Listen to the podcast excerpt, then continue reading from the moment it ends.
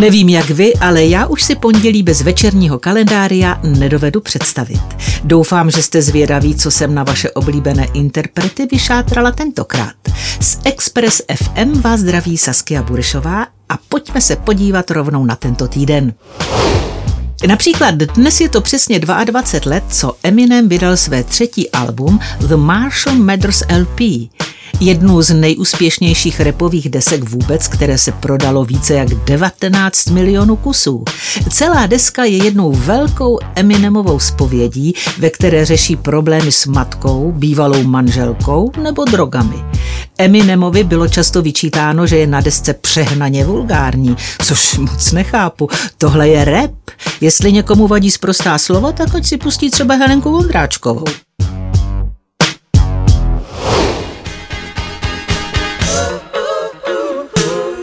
Úterý 24. května to bude 19 let, co se Paul McCartney poprvé vydal do Ruska. Nemyslím teda na dovolenou, na dovolenou by tam jel asi jenom Magor, ale na svůj první ruský koncert.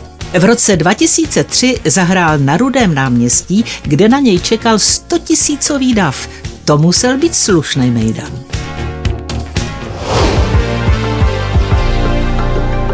Ve středu 25. května to bude 24 let, co se zrodila hvězda jménem Coldplay.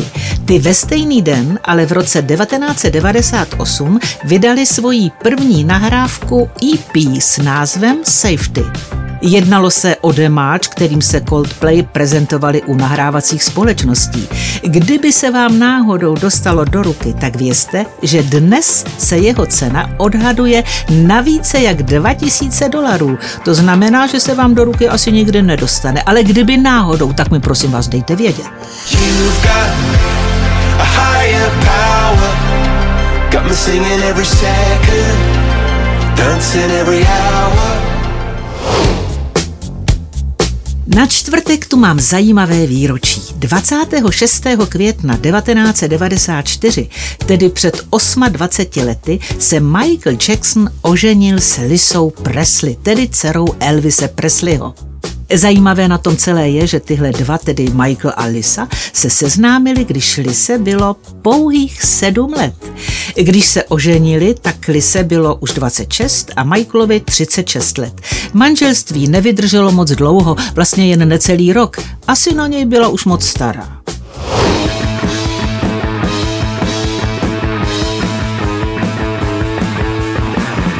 Pátek 27. května to bude už 45 let, co britští Sex Pistols vydali svůj nejslavnější single God Save the Queen. Jedná se o jednu z nejznámějších punkových písní vůbec. Single nese stejný název jako britská hymna a celou dobu ho doprovází kontroverze. Sex Pistols v textu označují monarchii za fašistický režim, přitom tou dobou samotní Sex Pistols nosili svastiku. Hoši v tom měli evidentně zmatek. V sobotu si dejte drink na australskou femme fatal Kylie Minogue, která bude slavit své 54. narozeniny. Samozřejmě moc gratuluji a přeji jenom to nejlepší, tak holka drž se. No a to je pro tento týden vše tak si ho pořádně užijte, poslouchejte Express FM a v pondělí se zase uslyšíme. Vaše Saskia Burešová. Večerník kalendárium na Expressu.